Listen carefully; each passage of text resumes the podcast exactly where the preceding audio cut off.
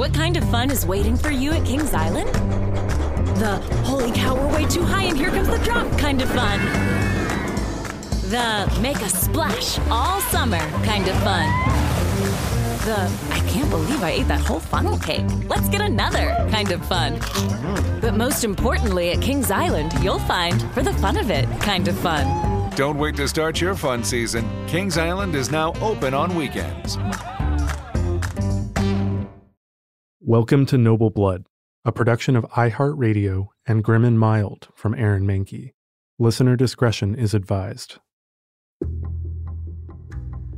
On November 8th, 1541, Queen Catherine Howard was brought to a small room to sit opposite Thomas Cranmer, Archbishop of Canterbury.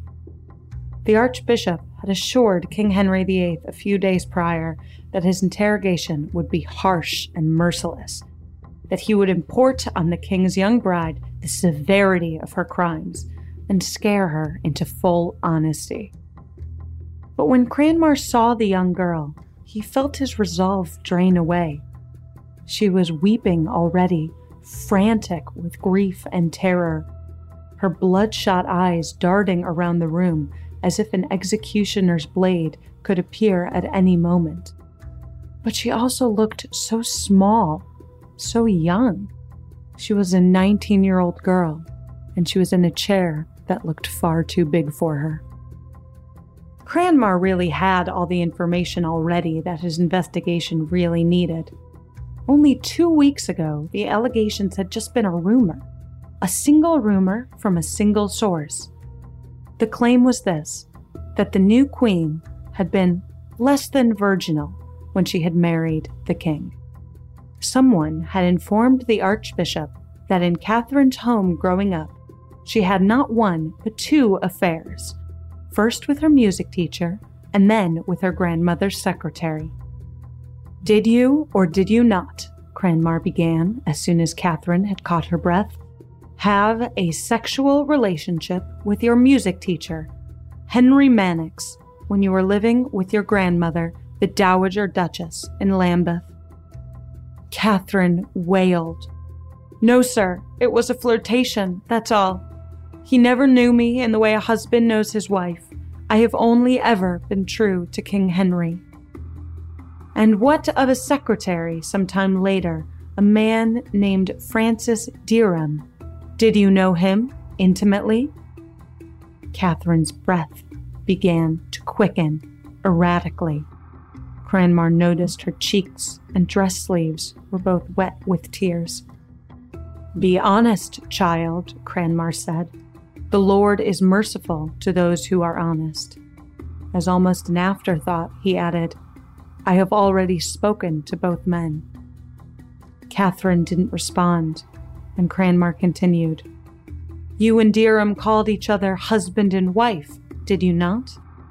Catherine nodded. Were you formally bound to Dereham? The Archbishop continued, still unable to quite locate the harsh tone that he had rehearsed. Did you lie with him?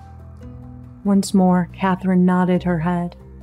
We did lie together, two or three times in my bed, in the maiden's chamber when I lived in Lambeth. But I never betrayed King Henry. I never betrayed my husband or sinned against him in any way. But she had already said enough. She had betrayed the king, betrayed him by pretending to be a virgin in a lie by omission humiliated the king by now letting the whole world know that he had been fooled by a teenager. Catherine broke down in sobs.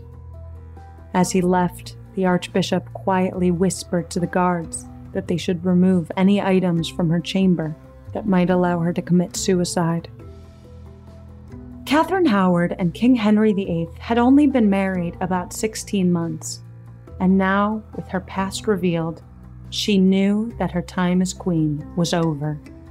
With Henry's history, she would be lucky to make it out with her head. For a little while, it seemed as though she might. After her interrogation, Catherine was sent away from court to Sion Abbey. It seemed as though the king was going to show her mercy.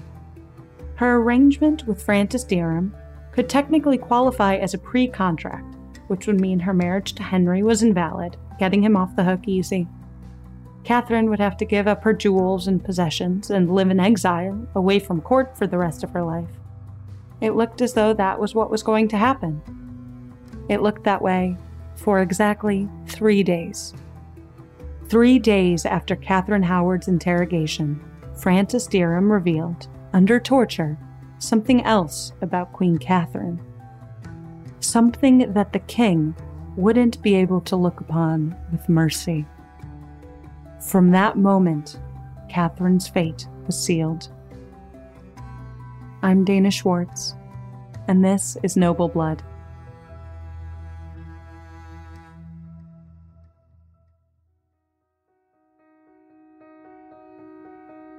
When Catherine Howard, motherless girl, was eight years old, she was sent to live at the estate of her father's stepmother, her step grandmother, the Dowager Duchess of Norfolk.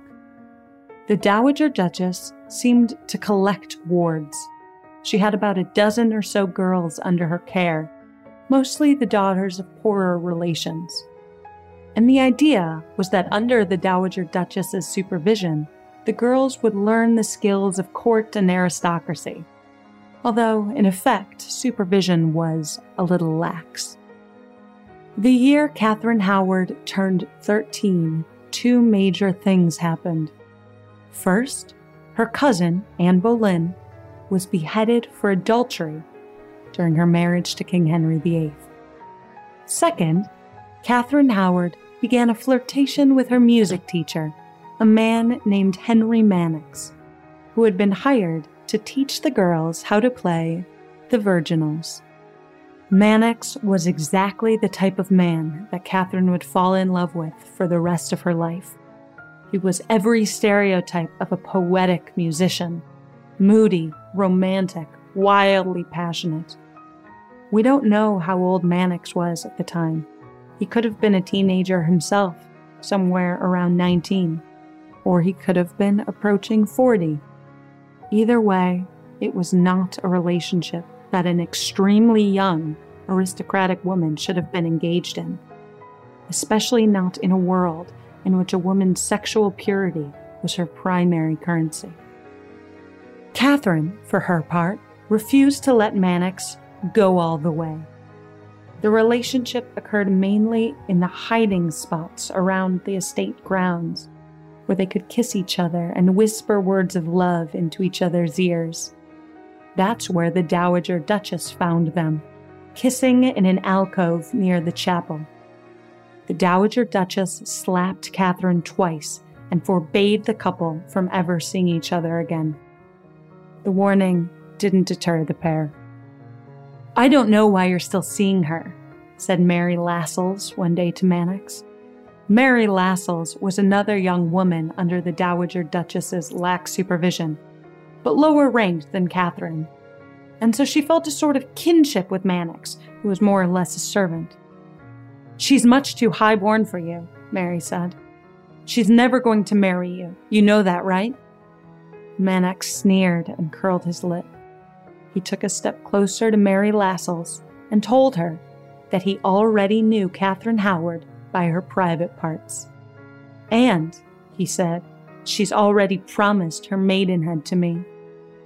From Mary Lascelles, word got around and back to Catherine Howard what Mannix had said.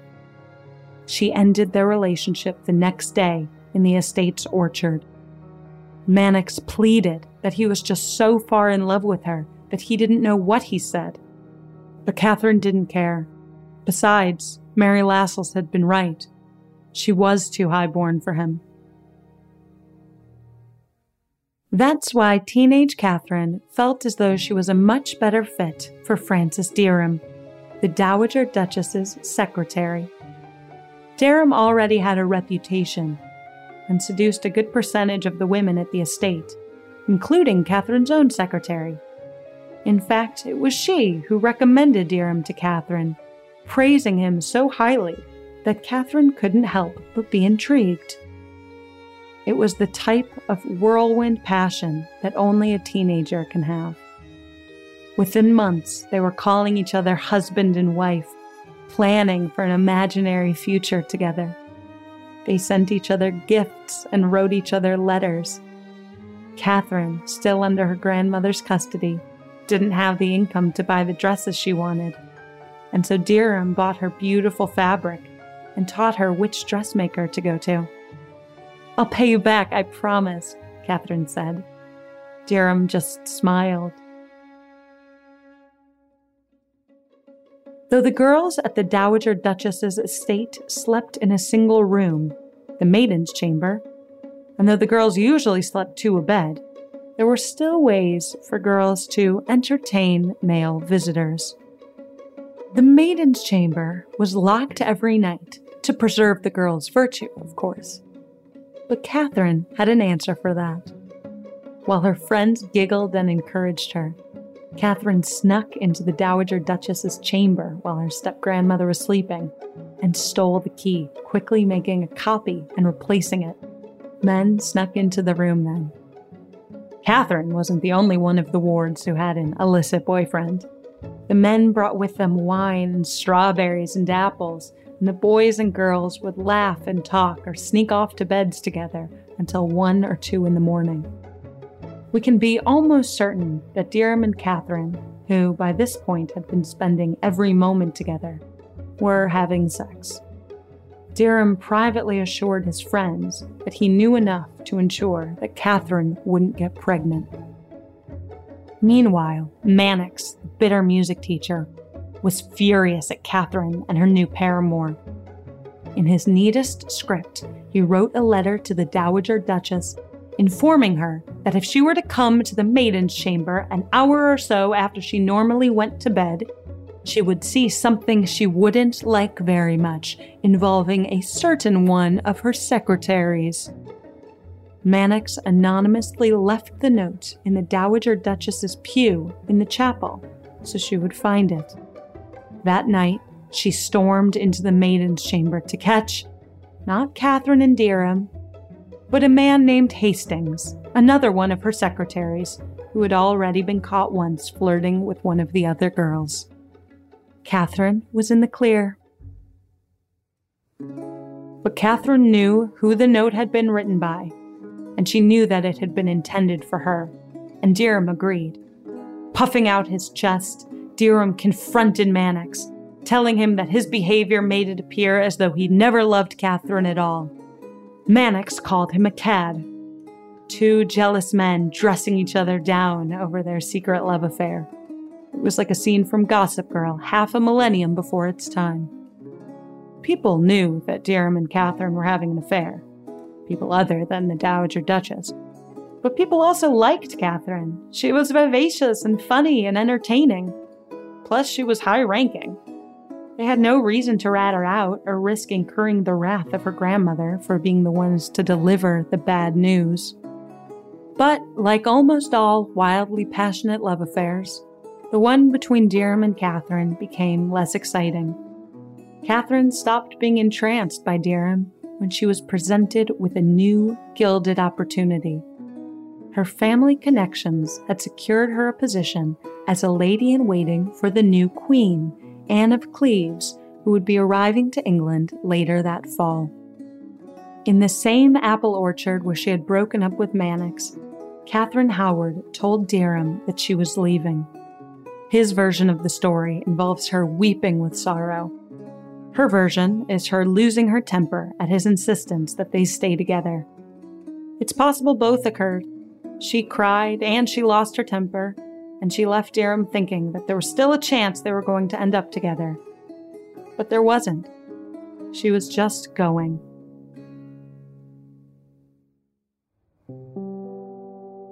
Catherine had grown up thinking her house in Lambeth was grand. She had no idea what would await her at the court of Henry VIII.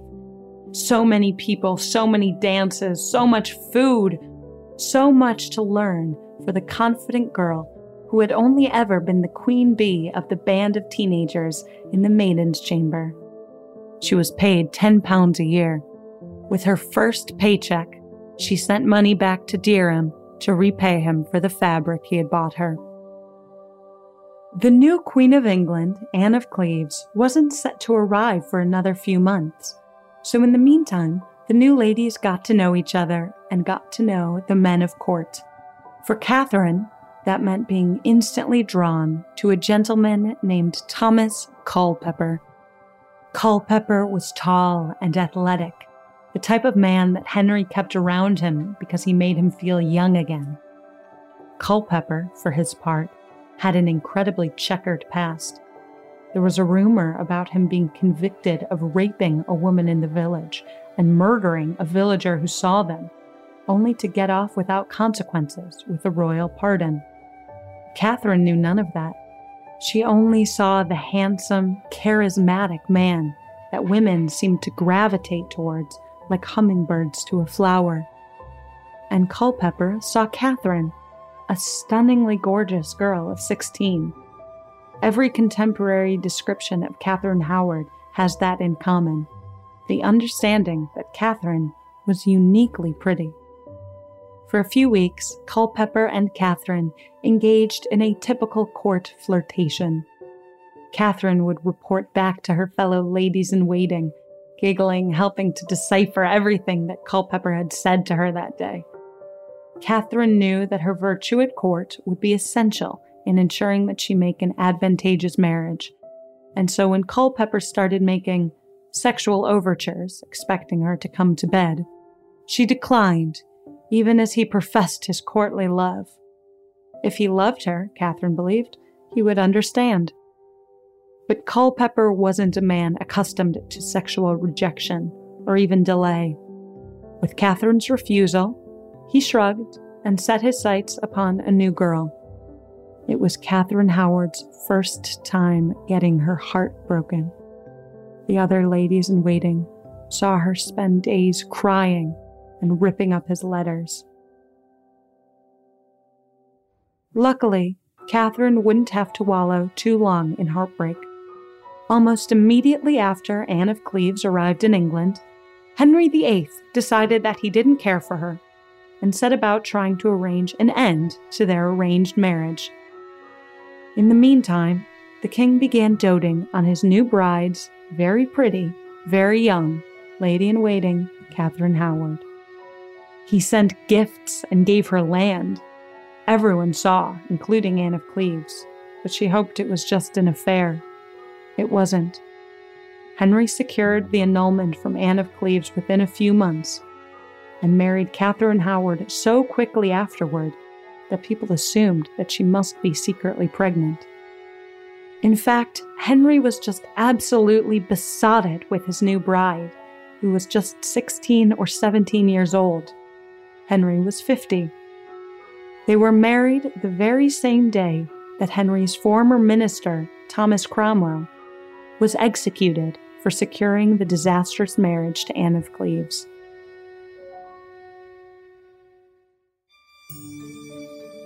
The middle aged Henry was so amorous to Catherine Howard that it almost embarrassed the rest of court. He didn't take his hands off of her in public, caressing her almost constantly to the point where ambassadors noted that he had never been this publicly affectionate with any of his wives to this extent before. Of course, Henry believed that his young bride was a virgin and that he was the only man she had ever laid with. Catherine was so young and so beautiful that she made Henry feel as though he were back in his prime, even as it became exceedingly obvious that he was not. Pain in his legs from his long, troublesome ulcers kept getting worse. Henry had difficulty with impotence in the bedroom, even as he made his attraction to Catherine increasingly obvious outside the bedroom. Henry's doctors advised him to spend time away from his new bride so that he could recuperate. In the meantime, they put him on a weight loss regimen and wrapped his injured leg in boiled olive leaves and myrrh. Henry's ill health and generally mercurial nature, combined with his shame at his inability to perform in the bedroom, meant that he spent most nights away from Catherine. A year into their marriage, Catherine had no pregnancy to show for it. Catherine knew full well what happened to queens who didn't give Henry sons. As her relationship with the king continued to strain, Catherine began to shut herself away, unhappy and anxious, refusing to go to dances, uncertain of her future position. That summer, strain or not, Catherine was to accompany Henry on the Northern Progress, a show of force and majesty to the rebellious northern parts of the country. Catherine, as the beautiful young queen, was an essential prop for the outing, to make Henry look all the more vital and powerful with her at his side. But Catherine took ill on the journey, spending days and nights alone in her room. When the king sent a servant to her chamber one night, he found it bolted. The queen's ladies fretted about her listlessness, but they also whispered about the way she gazed down from her window at Thomas Culpeper, the young, handsome man in the king's entourage who had caught her eye from the moment that she had arrived at court. The way she looked at him, with her hand cupped in her palm, it was almost like love. When the trip to the north of the country ended and they all returned to Hampton Court on October 29th, Henry gave a speech giving hearty thanks for his good life with Catherine and his trust in their happy future together. The very next day, everything would fall apart. Do you remember Mary Lascelles, the girl from Catherine's time with the Dowager Duchess? Away from court, Mary Lascelles' brother, John, was reprimanding her for not being able to secure a position in the new queen's household. Didn't you two know each other? John scoffed at her. Mary Lascelles bristled at her brother's derision. Yes, I knew her. I wouldn't even want to be in that household under a queen like her. I remember how she behaved back when she was in Lambeth. John paused and asked for more details. Mary Lascelles told him about Henry Mannix and Francis Dereham. Everybody knows the Queen wasn't so pure when she married the King, Mary said. John stopped in his tracks and demanded that Mary tell him everything she knew. And John Lascelles, a devout Protestant reformer, went to tell the Archbishop Thomas Cranmer. Cranmer was in a delicate position. On one hand, this was just a rumor, and he didn't want to incur Henry's wrath over nothing. But on the other hand, if he didn't tell Henry and somehow word got out, he would be responsible. And so, on November 2nd, in incredibly measured words, Cranmer put the delicate claims in writing, in a letter, and left it on Henry's seat in chapel. Henry was, of course, outraged. He didn't believe the rumors for a moment, but still he demanded a full investigation. Mannix and Dereham both confessed. On November 6th, without telling Catherine Howard, Henry VIII left Hampton Court and rode to Greenwich. She would never see him again. Once Henry was done with a wife, he wanted her out of sight. At Greenwich, Henry held a midnight meeting that lasted for six hours, in which he and his ministers decided what to do. At one point, Henry broke down in tears. Why have I had such bad luck in meeting these ill conditioned women? he cried. He grabbed a sword. Maybe I should just go and kill her myself. However much pleasure she had in her sins, it won't be half as much as her torture in death. Henry's men subdued him. He really had been in love, he thought, with his beautiful, young, fifth wife. The next day, Catherine knew something was amiss. No one had told her anything, the investigation had been completely secret. But Henry was gone and had left no word about where he was. She could sense something in the air. When her musicians started to play, she silenced them it's no time for dancing, she said. That night, she was brought before Thomas Cranmer, where she confessed. Henry showed mercy enough that Catherine should be spared death and a real imprisonment in favor of a life of exile at Sion House. But then, on November 11th, under torture, Francis Dereham said something new. No, he promised. He had never slept with the Queen while she was married to the King. But everyone knew Thomas Culpeper did.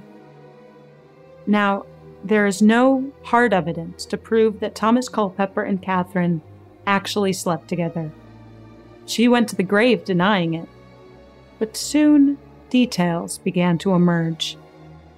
In the spring after her wedding, feeling distant from Henry and lonely at court, Catherine and Thomas began exchanging love letters. They sent little gifts back and forth. Their letters became more and more emotional and personal. I trust in you that you will always be as you have promised me, Catherine wrote. She signed the letter, Yours as long as life endures. And that summer, Culpeper had been in the large group of courtiers who accompanied Henry and Catherine on the Northern Progress. Had she really been sick when she insisted on staying alone in her room? Ladies were interrogated. Jane Rochford confessed that at one of the stops, Culpeper used a secret door that led up back stairs directly to Queen Catherine's bedchamber. Other ladies were interrogated about whether Catherine and Culpeper were having an affair. I don't know for certain, one lady said. I am inclined to believe the Queen, except. Except, the Archbishop prompted. Except the way she looked at Culpeper from her window. I would have believed her if I hadn't seen the way she gazed at him. Catherine had been in love and she hadn't been able to hide it.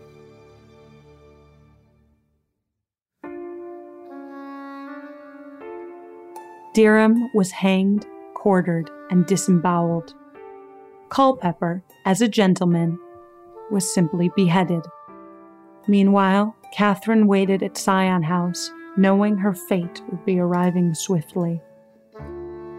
In January, an act of attainder made it treason for a woman to marry the king without plain declaration of having previously lived an unchaste life.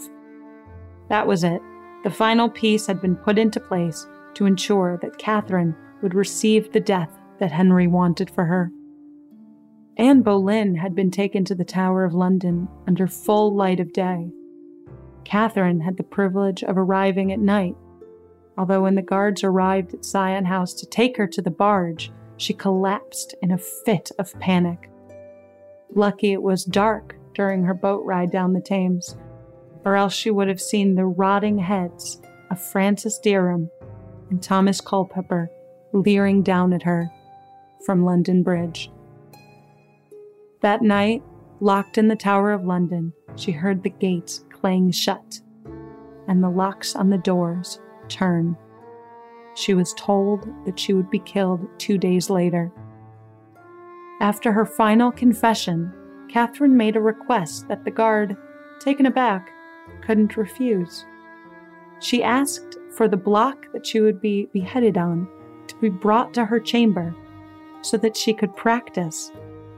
Catherine wanted to at least die with grace, or as little humiliation as possible and she had heard stories of botched executions, including the execution of Thomas Cromwell, in which it took four, five, even as many as ten strokes for the head to fully come off.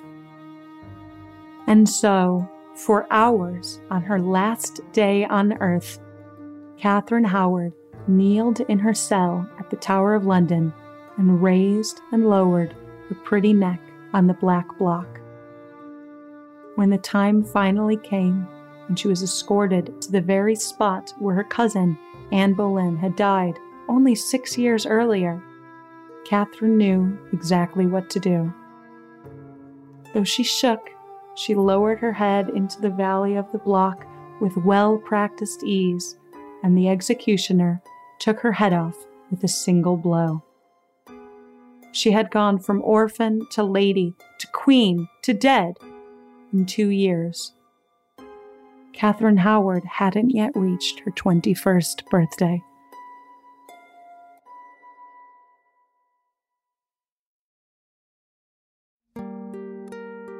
That's the very short, tragic life of Catherine Howard. Stick around after a brief sponsor break to hear a little bit more about the consequences of the investigation of Catherine's infidelity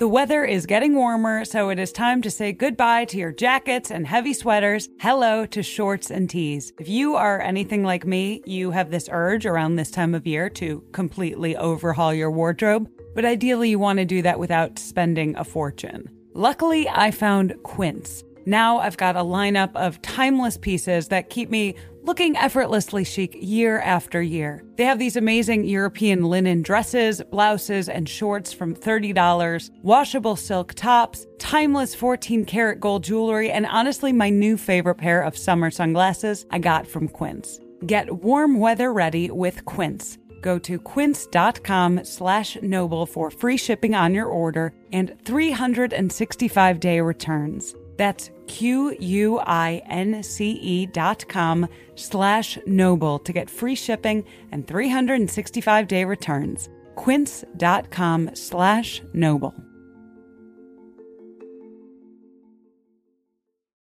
What kind of fun is waiting for you at Kings Island? The holy cow, we're way too high and here comes the drop kind of fun. The make a splash all summer kind of fun. The I can't believe I ate that whole funnel cake. Let's get another kind of fun.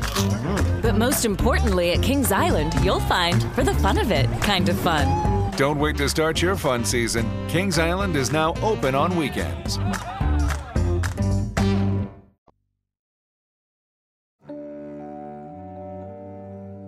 Dereham, Culpeper, Jane Rochford, and, of course, Catherine lost their lives in the aftermath of the investigation of Catherine's affairs. But there are two ladies whose fates fascinate me. During the course of the investigation, two of Catherine's ladies were caught gossiping idly about the king. What kind of man is this king? I mean, how many wives will he have? The two women were jailed for their words. Which just goes to show if I had been alive in Tudor England, with the way that I talk casually to my friends about my research for this podcast, things would not have ended well for me. I also want to offer a quick note about Catherine Howard's age and her sexual activity. It's troubling. It isn't quite possible to apply our modern understanding of the age of consent onto the behavior of historical figures in the 16th century. 500 years ago, a girl was considered a woman as soon as she began having her period, and a teenager marrying a man twice or even three times her age, far from being seen as an act of abuse or pedophilia, was unfortunately incredibly common. Still, it's important to understand that these are real people. That Catherine was a teenager, and her decision making and experiences were those of someone incredibly young. Personally, I find it most helpful not to make broad declarations about Catherine as a villain or a victim, but just to do my best to try to understand her with the most empathy I possibly can. Noble Blood is a production of iHeartRadio and Grim and Mild from Aaron Mahnke. The show is written and hosted by Dana Schwartz and produced by Aaron Mahnke, Matt Frederick, Alex Williams, and Trevor Young. Noble Blood is on social media at Noble Blood Tales, and you can learn more about the show over at noblebloodtales.com. For more podcasts from iHeartRadio, visit the iHeartRadio app, Apple Podcasts, or wherever you listen to your favorite shows.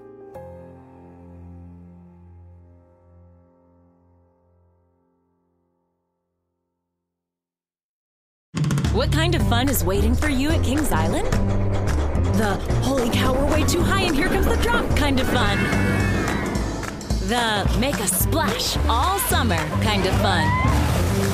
The I can't believe I ate that whole funnel cake. Let's get another kind of fun. But most importantly, at Kings Island, you'll find for the fun of it kind of fun. Don't wait to start your fun season. Kings Island is now open on weekends.